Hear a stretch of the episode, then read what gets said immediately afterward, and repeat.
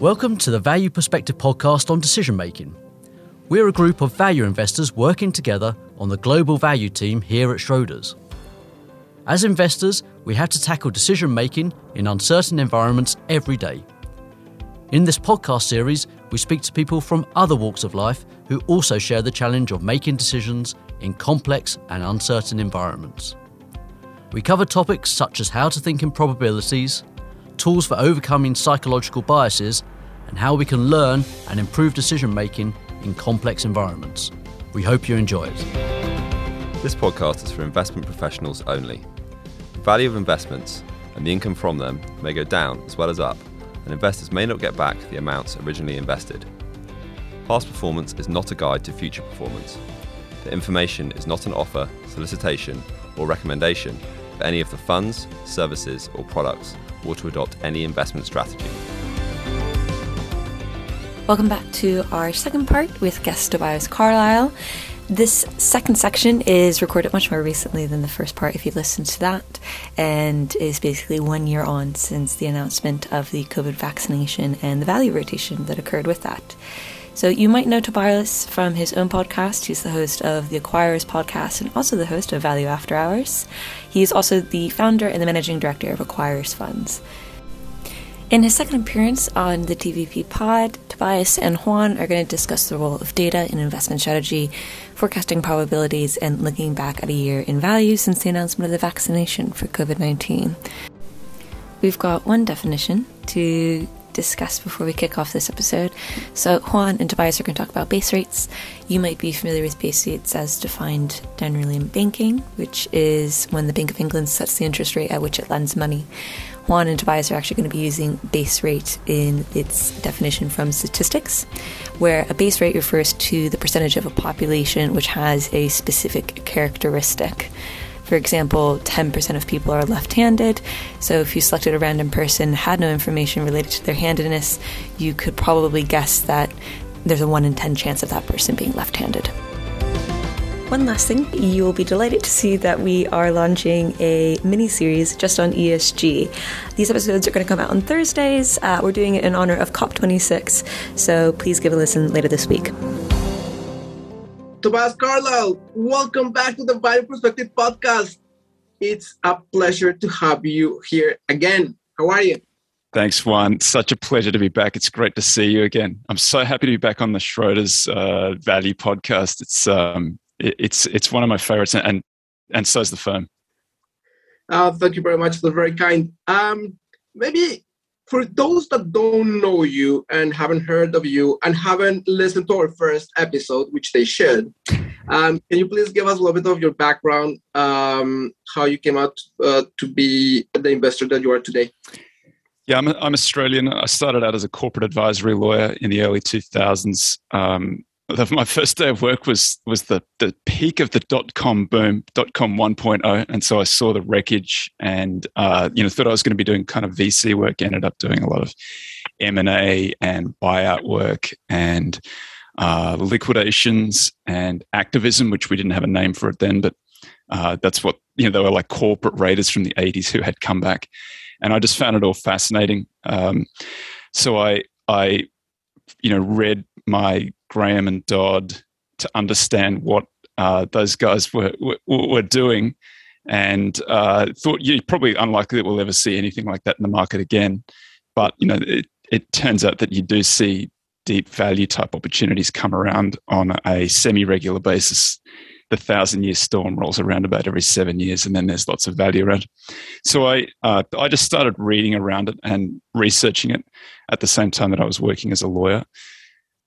Came to San Francisco in the States and met my wife, went back to Australia for a little while, then came back to the States. And we've been here since 2010. And I've been running this firm and building this firm up to use the strategies that probably a more traditional value investor would use. So I'm much more closer to the Graham and Dodd end of value than I am to the Buffett end. But Buffett is now sort of the midpoint. I think that value has sort of stretched well beyond Buffett into this much growthier territory. And we can talk about what that means. But basically, I think it's the extent to which you believe the growth rates are will persist, and the extent to which that factors into your valuation. I think that this is where the more modern value guys have been much more willing to accept these higher rates of growth at face value and have ridden that wave. And the more traditional value guys who are perhaps more conservative, look at those valuation based on those very high rates of growth and think, if we go and look at our base rates for high rates of growth for very big companies, we see that it's a very small handful that can sustain those rates of growth. And we all know what they are because they're the FANGs, Microsoft, Google, Amazon, Alpha, or that's Google, but the FANG type names. And I think that what a lot of investors in the market now do is they look for the next Amazon. And Amazon's a good example because Amazon is one that has, Amazon under-earned for a long time, didn't make a lot of money, and that was Jeff Bezos doing that on purpose, trying to suppress the amount of tax that they paid, running it like a private company, reinvesting. And then AWS comes along and they become wildly profitable. And so I think that a lot of investors now have that mental model where they say, well, you can find these companies that don't really earn, and at some point they'll figure this out. Google too was like that. Google went public before they had figured out the click-based advertising. I'm not entirely sure, but it was around that sort of time. It wasn't clear that that was going to be as wildly successful as it has been. So I think now investors use that mental model and they say, well, we can find these things that have these tremendous rates of growth, and we can forecast some sort of mature margin from that, and then we can see that these things are going to be incredible earners. I think that the base rate for that is quite low, and I tend to be at the more conservative end where I'd prefer that the cash flows are nearer term. And often when you do that, you're buying lower rates of growth. And so part of the way that I make money is through some mean reversion in the securities price to valuation, and also in terms of the company as it goes through its business cycle. There are some times when they look really ugly, and paradoxically, that's a really interesting time to buy because as they do better through the cycle, they become more attractive and they look like better businesses. So that's sort of my approach in a nutshell. I'm a more conservative, more traditional value type investor. That's been an absolutely terrible place to be for about a decade because these bigger businesses, and there's been this debate, and we've had this discussion before about whether this is a sort of permanent change where these businesses will be, that software, that idea of Marc Andreessen's software will eat the world, that software layer will extract all of the value and all these other businesses just can't compete. Whether that's sort of a secular change that just continues on from here until eternity, or whether that's sort of a little bit more cyclical, in which case you and I are going to be doing a little bit better. And I think we've seen perhaps a little bit of a change back to the way that we invest. So I'm happy to talk about all of that. It pains me when people say, or the perception that values and strategy is a riskier strategy than any other strategy. And one of the things that we discuss sometimes with people and clients is the fact that because we are Grahamites at heart, or we're more close to Graham as well, rather than to the current Buffett, or we're more closer to the Buffett of the late 1950s and early 1960s than the Buffett today. And at its inception, value was very tangible. Like, you were looking at the balance sheet and things were traded, like the price of the shares were traded below what you could get for the balance sheet once you liquidated the balance sheet. It had no debt. So there was no such thing as the incorporation of the growth rate was not as meaningful at the beginning, I guess. And growth in nature is speculative. It's very difficult to forecast. It's one of the most difficult variables to forecast in the whole valuation equation. And so people that are counting on the growth rate to being exponentially high or in perpetuity at X level beyond the base rates or what historical norms have said, they are playing a we believe, a quite risky game, I guess. I couldn't agree more, but it's been a game that has been very well rewarded for a long period of time now. And you sort of start sounding like, you know, you're Chicken Little with the sky falling, and the sky's never falling. And we obviously we're going to talk about that too. But it's an unusual time in the markets that we've gone this long without a crash. I don't regard March 2020 as a crash. I think I thought it was going to be the real thing at the time, but it's probably more like a flash crash that immediately recovered to all-time highs, and now we've proceeded well above those highs. My definition of a sort of bear market is something that, you know, you go sideways for 12 months and then you have this stomach churning roller coaster ride down where you go down 50%, and then you spend another 6 months or so finding new lows, and you do that 14 or 15 times. And the 15th new low or the 16th new low, you just think this thing's never, ever going to recover. And of course, that's the point when the last person doesn't believe that it will ever recover. That's when it starts to recover. And that's what happened in 2000. And that's what happened in 2008, 9. Graham says that you shouldn't be forecasting growth. You should take that as a sort of, you should look at that trend and turn that into sort of an average of earnings power. That might be a little bit too conservative. It does seem that there is some persistent growth in some businesses. And that, I think, was Buffett's great innovation, that he was able to identify those companies that had businesses that were genuinely good businesses that had some moat protection. But there are very few of them. It's very hard to identify them scientifically, repeatedly. And it's Buffett's great genius that he has been able to do that. But when you hear him talk about the way that he does these things, I don't think that there are many mere mortals that either have the recollection or the intellect or the time in the market where, you know, I've been to the meetings where they'll ask him about, and I say, talk about the traffic snarl in the Chicago rail yards. And extemporaneously, off the top of his head, he'll give this 5-minute analysis of that.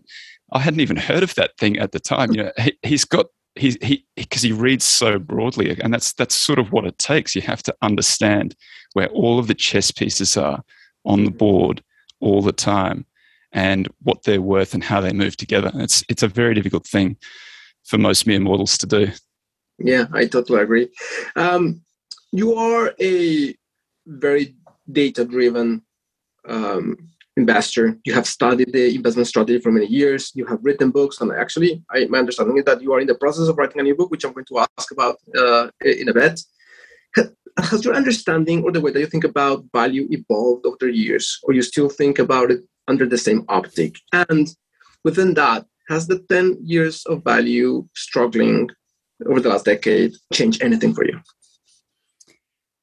I think that I'm always learning and always open to new ideas. And I have tried to incorporate into my process those ideas that I think are robust and repeatable. And I've learned new things as it's gone along.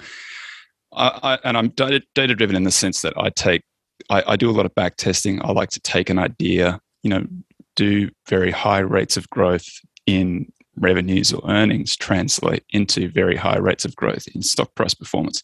No, they don't. And that will be shocking to a lot of people. But that's been a very well-known thing for a long time. You can read Jim O'Shaughnessy's What Works on Wall Street. You can look at all the testing. But in recent times, that has been probably the best indicator of how well a stock price will perform. And that, when I say recent times, sort of 2015 to date, which is a long period of time in the market. I think it's right that it's about 10 years of underperformance for value guys. The other criticism of the deeper value guy, and I sort of alluded to this at the start, you know, when you talk about mean reversion in stock prices, what you're saying is that I'm relying on the stock price performance to generate some of my return. And they would say that's not what you should be doing. That's not real value investing. What you should be doing is looking at the underlying value of the company, and you're looking at the improvement in the value of the company over a longer period of time. That is the thing that does generate more return than the change in the multiple. But over shorter periods of time includes periods out to about 5 years, which is a reasonably long period of time in a human lifetime.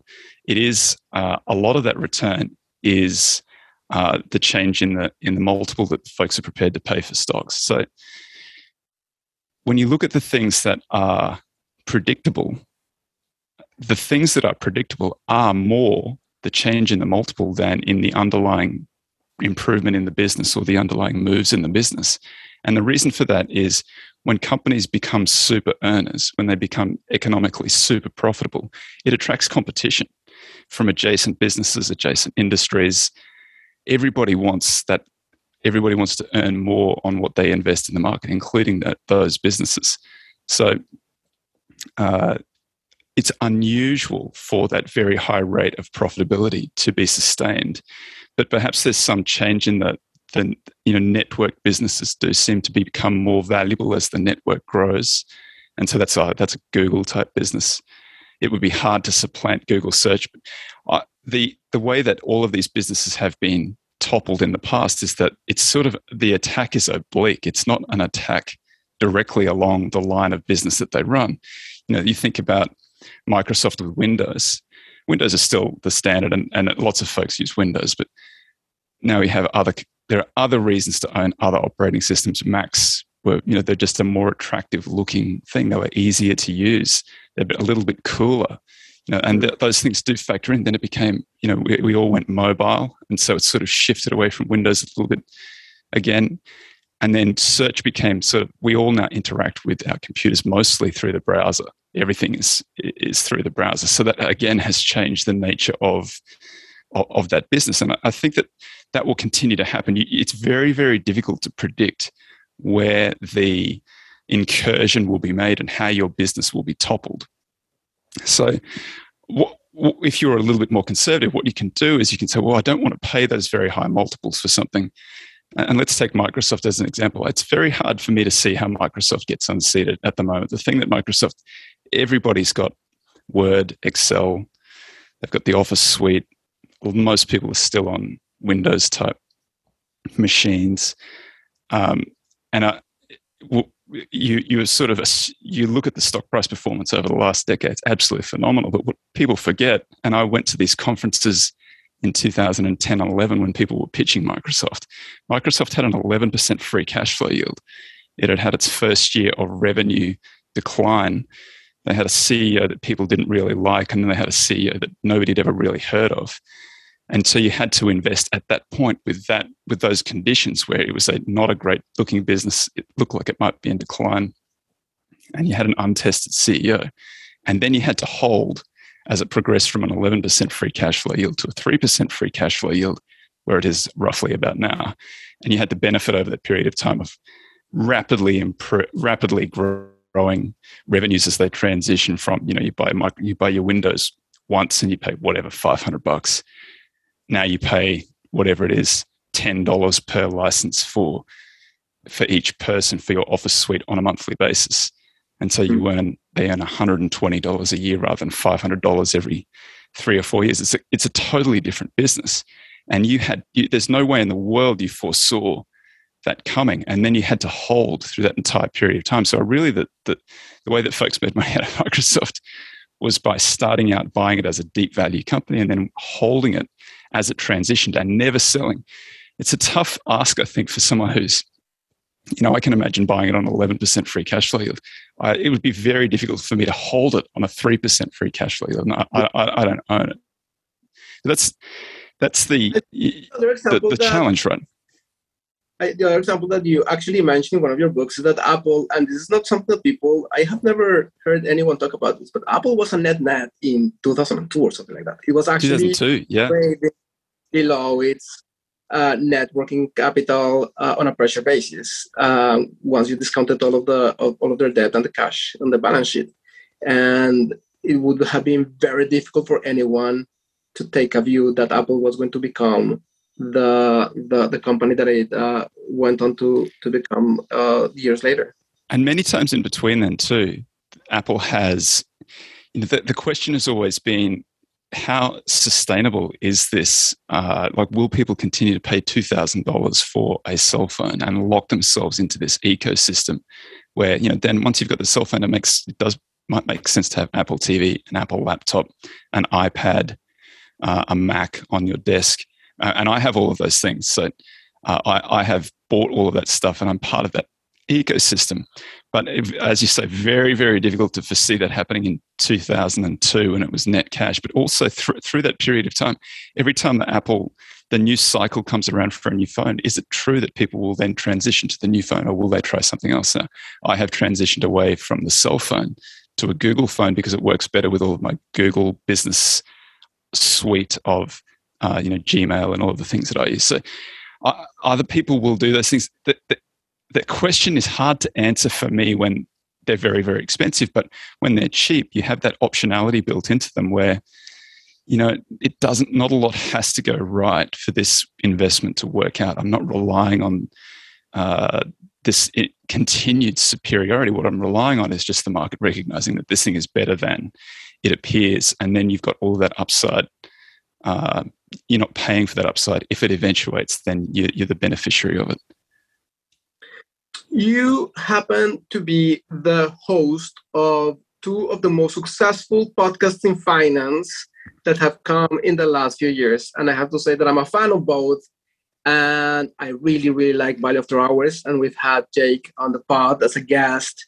And it's super interesting. And I think that you guys have done something really, really fun and entertaining. And it's different. And you complement each other very well.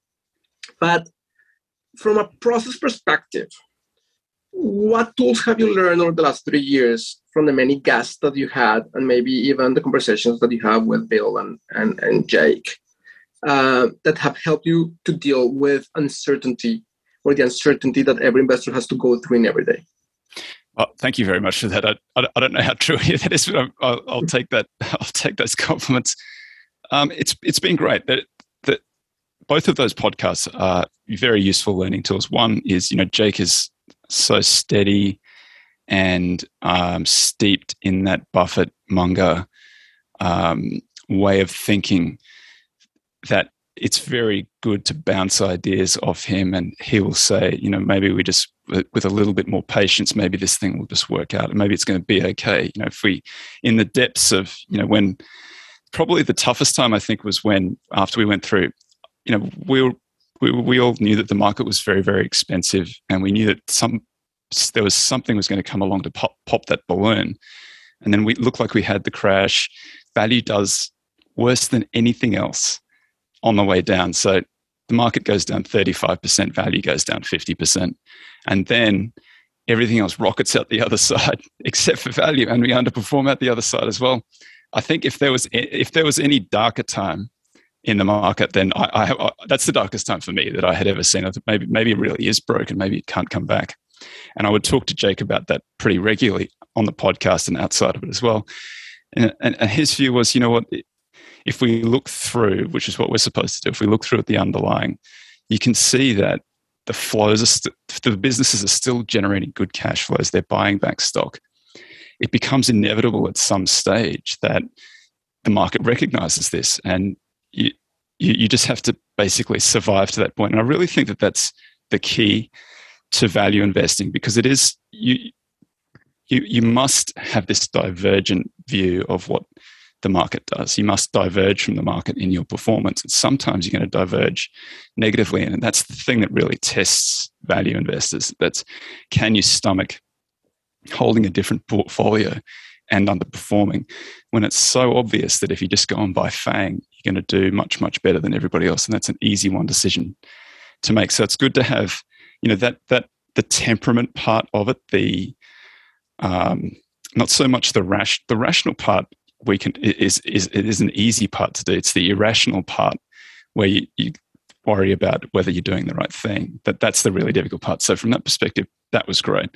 I also made a point of getting guys on the podcast who were more growthy type investors, to talk to them and see if I could get something from their process. And I certainly did. There are things that I learnt more about businesses that I probably didn't understand up to that point.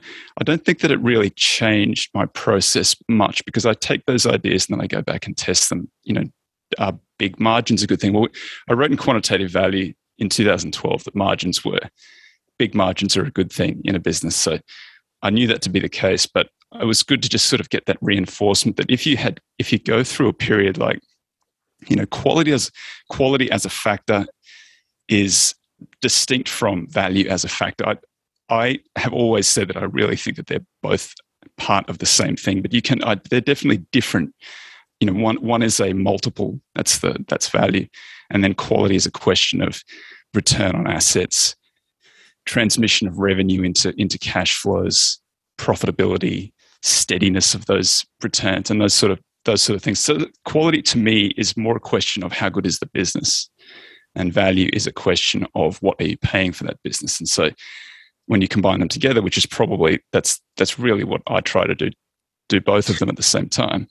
It's the quality that will help you more in a period of time like we've gone through than the value. Value is going to, for whatever reason, can't keep up with the market. And it makes total sense to me that when the market gets speculative, people want the more glamorous, fast-growing names. And definitionally, as a value investor, you're not in those names. And as David Einhorn points out, 2 times overvalued is irrational, but 3 times overvalued is no more irrational than 2 times overvalued. It's still irrational.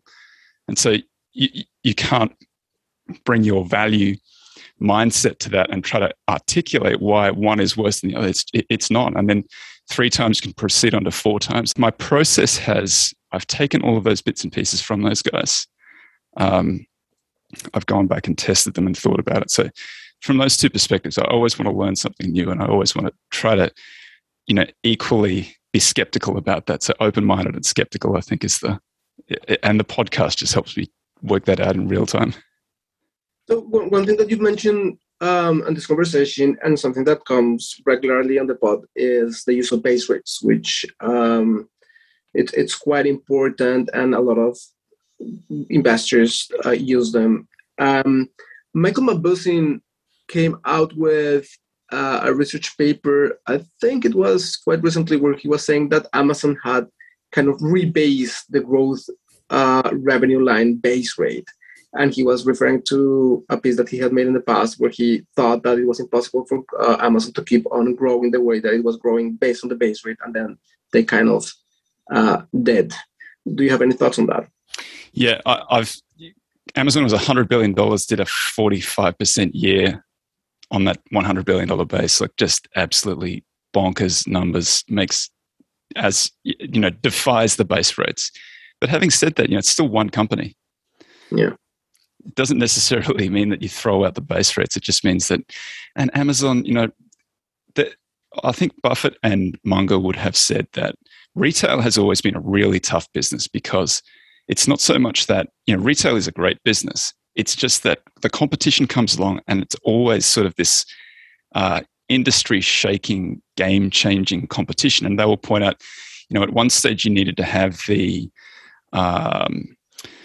very big store right near the tram stop, because that was sort of we started out with mom and pop type stores, and then it became bigger stores right near the tram stop, and then it became big box retailers that could be further away, but they were offering discounted prices. That's a Walmart type business. And now it's just Amazon is the retailer that comes over the top. I don't know what the next iteration is. It could be Shopify, with like Amazon is the empire, and Shopify is helping all of the rebels, and each individual can compete more ferociously than Amazon can in totality, because each individual is more incentivized for their own little part of the business. And Amazon, it's very, you know, you shop through Amazon now, there's a lot of junky stuff in there. Who knows how the next iteration goes, but there will be a change inevitably at some point in the future. And that's the tough thing about retail. It's always this groundbreaking change. So I don't know that the book is closed on Amazon yet, but it's certainly base rate defying. That's interesting. One recurring topic on this podcast is that of probabilities. And I like the way that Jake and Annie Duke frame it, where after enough data, if you believe sales or margins are going to be X%, and you assign a probability number to that forecast, say 50%, then with enough data, that should mean that 5 out of 10 times that should be the expected result. If you're over or underestimating, then there is a signal that that should help you better calibrate. But this sounds easier said than done. Have you incorporated probabilistic thinking as part of your process as a value investor, and or how do you think about it? Yeah, my whole process is probabilistic from the very start, but it's all research-based. And the two broad areas of focus for me are always, how do we get better at forecasting what a business will do in the next quarter, year, 3 years, 5 years? And then how do we position ourselves? Like, what's an appropriate amount of money then to pay for some of these forecasts? And I don't know if the forecasting ever gets any better, but I definitely try to, you know, if there are changes in the market, and Amazon is a new data point that needs to be incorporated in, it does change the distribution. It does change.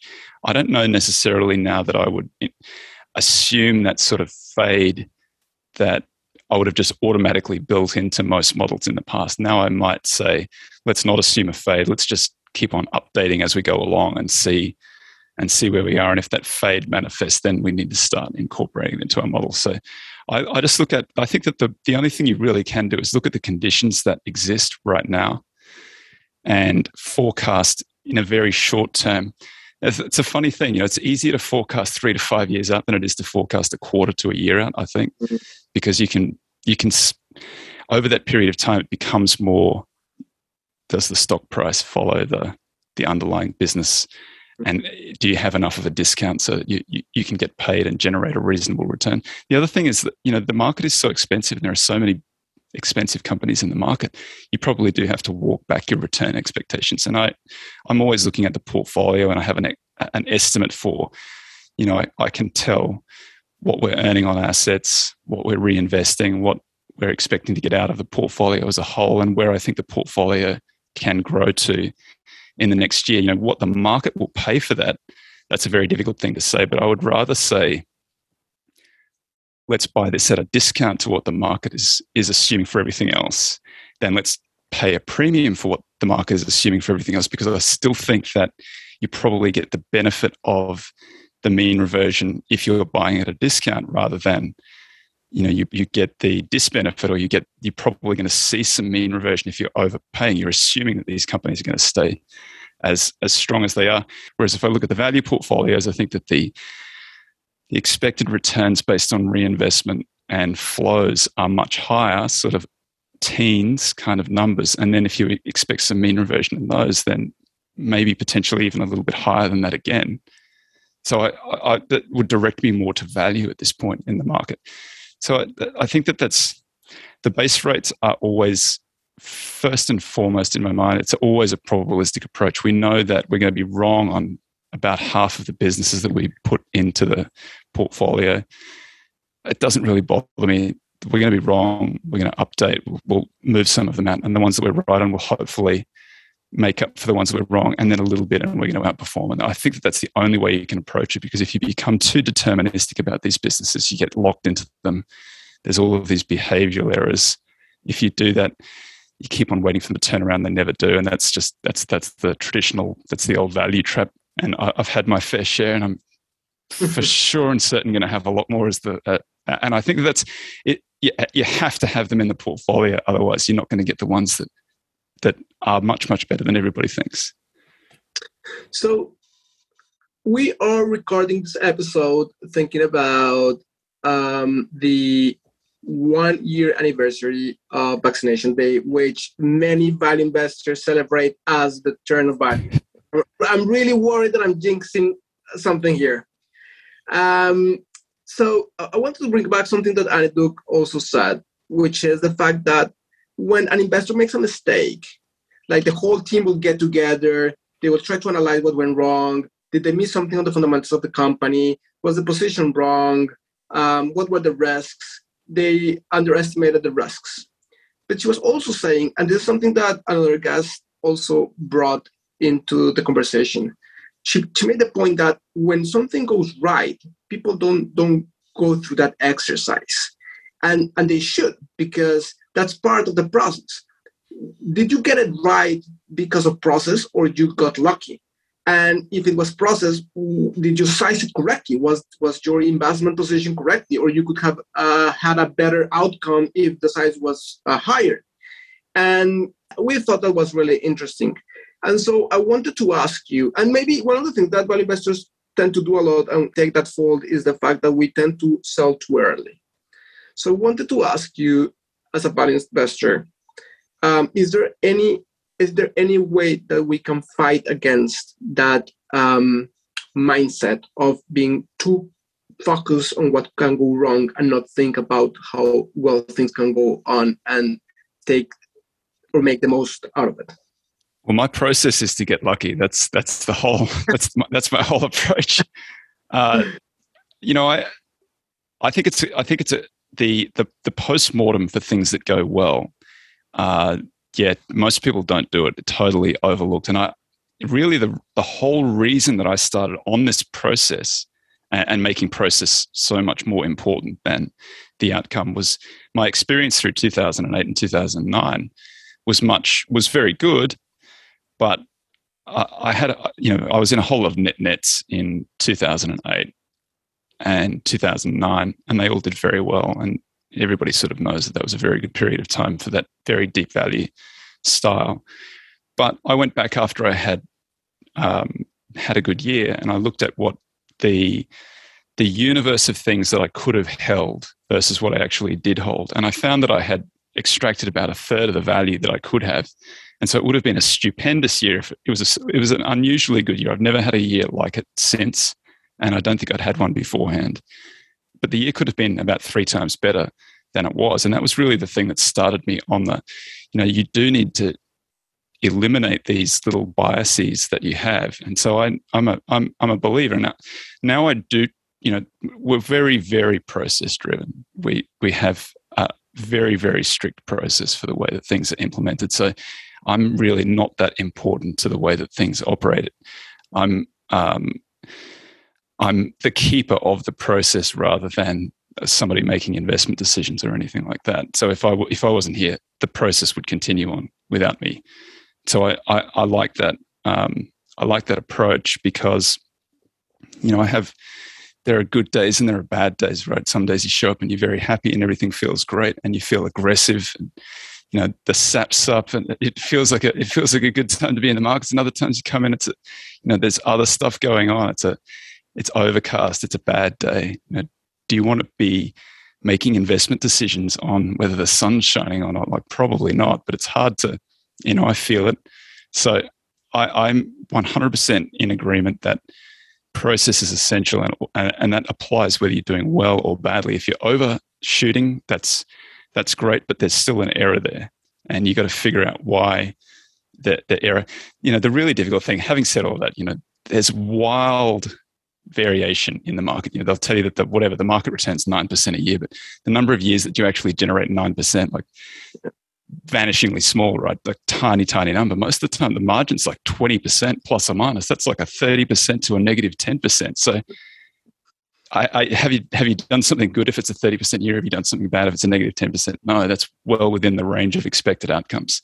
So I think that one of the things that I really find helpful is to look back over 200 years of data. And there's a great bit of research by Mikhail Semenov, who did this 2 centuries of value where he stitched together this old stuff. I did, yeah. And when you go back and you look at those things, you say, well, this is nothing to do with me at all. This is what the market does. So I'm a bystander. I'm just trying to participate along. And I recognize that next year we could be down 50% or up 50%. And that's totally within the range of expected outcomes.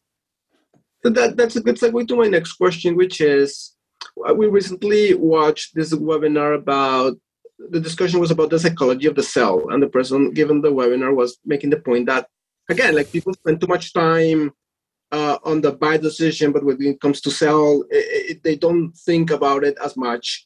And his the data that he had in his analysis showed that people give up good performance numbers by not selling correctly.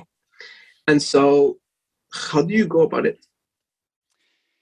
Yeah, it is one of those things that is hard because as a value guy, you're always buying when things look really bleak and you have an idea where the valuation is. And then if you get lucky enough that it turns around and it does sort of approach your valuation and you sell at your valuation, you've inevitably left the rest of the performance on the table, because the market has looked, oh, this thing's up over the last 3 years, likely that continues on, and the speculators will grab it and they can push it up a lot higher than you thought was a sensible amount of money to pay for that thing. And so you're going to kick yourself for the fact that you didn't, oh, if I should have just held on. I've been doing it for long enough that I've also seen the reverse, where it gets to the price and you don't sell, and then it's down 50%, and you think, well, I should have sold it when I had the opportunity, but that was my process. So I've just built that. It's just built into my process now. But I have a slightly different approach, because I think you want to be a value buyer and a quality holder. So while it's still, over-earning relative to its assets, and you're still getting a reasonable return in there, because there are other considerations, tax considerations, not so much in the vehicles that I run, but for many other people, there are tax considerations. It's worth holding because there's an enormous amount of tax alpha, which is just the, delaying or shifting to long-term capital gains. All of those things generate a lot of return for you. So I have a very strict process, but it doesn't mean, I regularly go and I like to go back and look at the things that I've sold and see how well they've done. And I always sell too early. Everybody does. It's just a fact of life, and it's just the way that the markets are. So sell at the price that you plan to. The only thing that I consider an error is not following the process. We had this guest on the pod. His name is Anthony Boland. He's one of the first guys that did private equity in South Africa. And now they do activism in South Africa, which we thought was really interesting, because activism hasn't really worked outside of the US. And in an emerging market country, they seem to be doing quite well. And at the end of the pod, it's all about process, of course, but he made the point that process is important, but the best investment opportunities and the worst mistakes come from not following process. And there is a little bit of truth to that. And you see Buffett or Graham with Geico, or the 3G guys when they bought the brewery in Brazil, where there's that anecdote that he paid a very high price, and no one believed that was a great transaction, but it went on to be their best investment ever, and it took them to a whole different level. Yeah, so I would still say it's still a function of process, right? Like everybody knows that Graham made most of his money out of Geico rather than the net buying. But doesn't that just say to you that, well, maybe you should be focusing on opportunities that look more like Geico and less like nets, because nets have this problem where you're 100% relying on stock market price reversion. And that's a greater field theory, right? I need the next guy to pay more than I did for this thing to work. And if he doesn't do that, then I'm out of luck. And so Graham, in his most Buffett-like investment, buys Geico, which is a pretty good business that grows over time and has all of these sort of embedded competitive advantages in its DNA because it's set up that way. And that's how he makes all of his money. I would say, well, then make your process to buy more Geicos and fewer nets. We've got lots and lots of stock market history data now from all around the world. You can go and look at the sort of things that have worked and the things that haven't worked. And I think that universally everybody agrees that value is a pretty good way to approach it. Probably this quality factor, which is, it's always a mix of different things. But so you can use AQR's definition, their QMJ, quality minus junk. That's a pretty good definition of quality. Work that into your process. That's what I try to do. I'm looking for, over the very long run, I hope that I make it to the very long run. Over the very long run, I try to follow the things that have worked in the past. I assume that the future is going to look, mostly it's going to look like the past. It's not going to look exactly the same. Their business is going to change. We're going to have different business models and different approaches to investing, and interest rates are going to go up, inflation is going to go up. But we've seen that before too. We sort of know what happens in that instance. And in that instance, if those things happen, you want to be in, you don't want to overpay for stuff. You want to be paying a reasonable amount for pretty good business. It's almost inevitable, right? That your best investment and your worst investment is going to come outside your range of expectations. Like you buy a lottery ticket and you win the lottery. Yeah, that's going to be your best investment, but I don't think that's a very good process. Equally, on the other side, your worst investments, and there's going to be a lot more of those. So the other lottery tickets that you bought and they didn't work out, like that doesn't follow the process, and your zeros and all of those. I've made enough mistakes now from not following my process that I just only regard it as a mistake to not follow the process. That's a great analogy. I can't lose the opportunity to ask you about your thoughts around the ESG wave that it's been going through the asset management industry in general and the investment world over the last 3 years and has gotten a lot of momentum lately. So how do you think ESG in the context of investing, and does it create or negate opportunity for value investors? Yeah, very difficult conversation to have, primarily because we are all going to disagree on the definition of ESG. It's a very personal sort of approach, and environmental is going to break down in one way, social is going to break down in another way, and governance, probably that's the one we can mostly agree on, but you've probably got a governance process as part of your investment, and so do I. And the E and the S, however you feel about the underlying morality or whatever of those ideas, the way that I think about it is it creates a path for attack for the business. So if there is enough political will to achieve an end on the E or the S, you can be, so cigarette smoking, I don't know whether that falls under any of those, but it was... When the courts can make a connection between smoking cigarettes and cancer, then that's always going to create an avenue for legislature or judiciary to attack that business. And that's why they tend to trade at a discount. They've made payments in the past. They probably have to make other payments in the future. It's analogous, is social media potentially, are they going to be able to make a connection between the damage to somebody's mind and their use of social media? I don't think that's a stretch to see some sort of court challenge in the States by some sort of speculative lawyer doing that and achieving something, and maybe the legislature grabs that and it gets. So I whether you think about them as risks that exist now or sort of contingent risks on something happening in the future, is worth paying attention to. I think as an investment strategy, it's as a product, there's nothing that attracts scammers more than getting somebody to pay for something where, the benefit is a little bit more amorphous than just here's the returns for the last 5 years. They can say, it doesn't really matter what the returns are because we're achieving a charitable end or an environmental or social end. So just pay us the fat fee and we'll deliver those to you.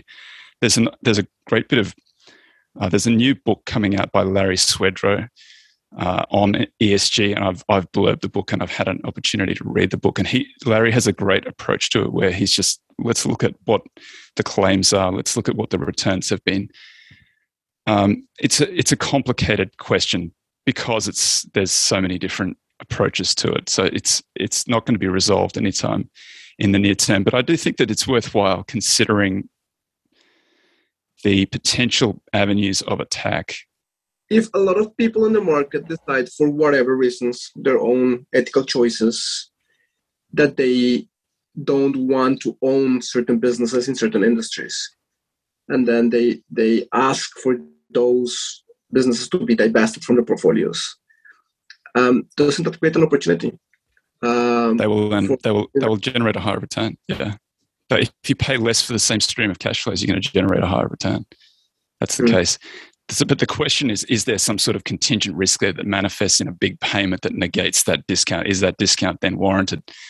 That's the question that I'm trying to grapple with. And I think in some respects, that's what I've been working on with the book.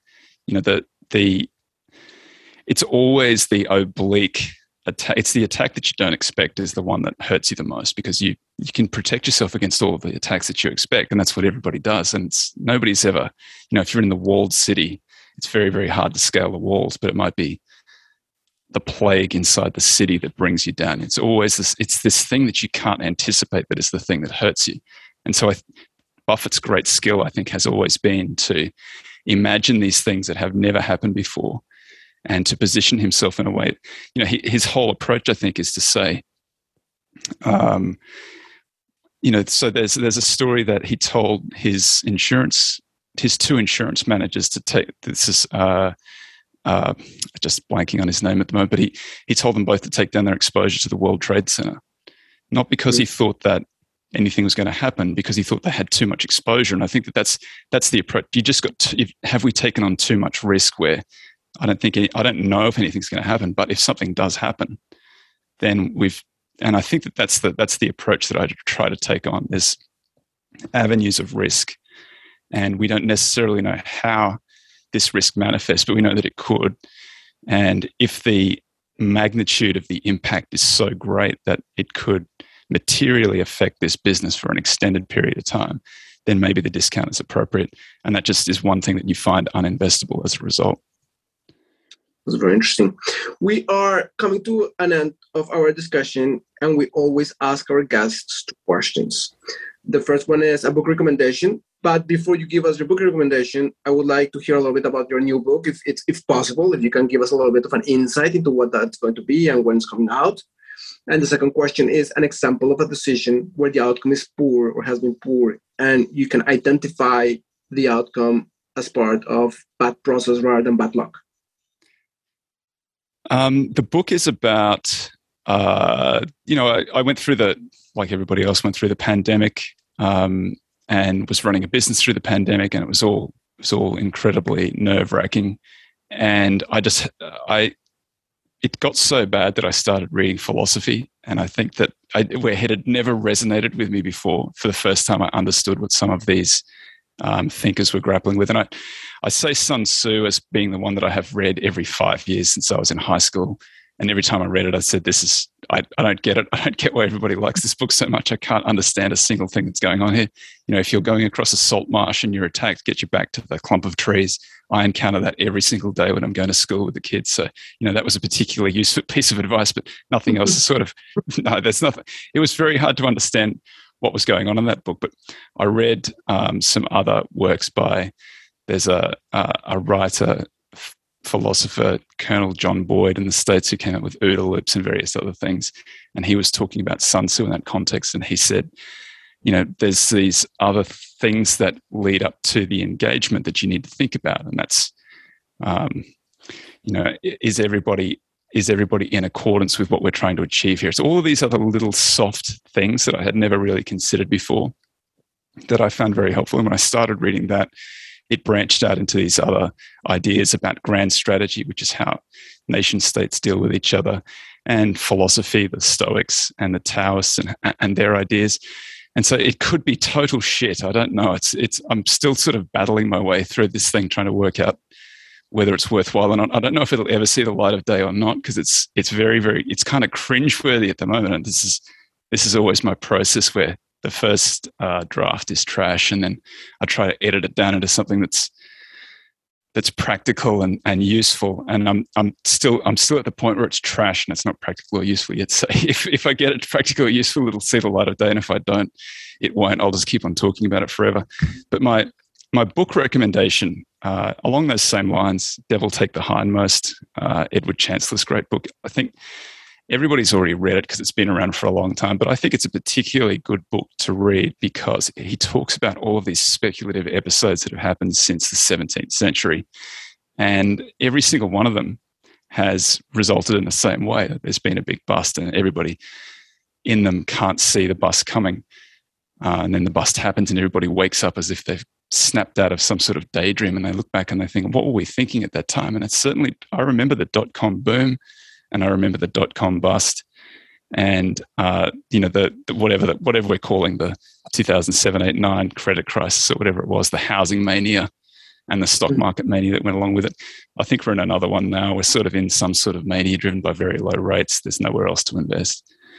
Probably the outcome is going to be the same as well, and we'll wake up and we'll say, why are we paying 50 times sales for some of these software as a service businesses? That makes no sense. So I think it's just a good reminder. It's good to know that the market can go down 50% in a year, or 50% go down or up 50% in any given year. And you should be positioned so you're still in business if you go down 50%. So there's a little bit more risk out there than you may appreciate if you've only been in the market for the last 13 years or so, which is an unusually long period of time. Yeah. And the example of a decision that ended bad, and you can identify whether that's bad luck or due to bad process rather than bad luck. So I talk about this pretty regularly because it's still fresh in my mind. And Jake Taylor, my co-host on Value After Hours, he did this research in 2015 where he looked at the spread between the most overvalued companies and the most undervalued companies. And he wrote this article or this blog post, and it said, this is the worst opportunity set for value in 25 years, which is as far back as this data went. And I took that blog post and I rewrote my own version of it and linked him up, and I read through that. And I just then continued to be a value investor for the next 6 years and suffered as a consequence. What I should have done at that stage is taken the next step. And I try to do this now, say, well, and then what? What does that mean? What are the implications of that? How can we position ourselves for that? So I think that value was value did exceptionally well from the bottom 2002, once the dot-com carnage had cleared, until about 2015, 16, 17, 18, depending on how much kind of quality you had in your portfolio. And it was a victim of its own success. It got too expensive.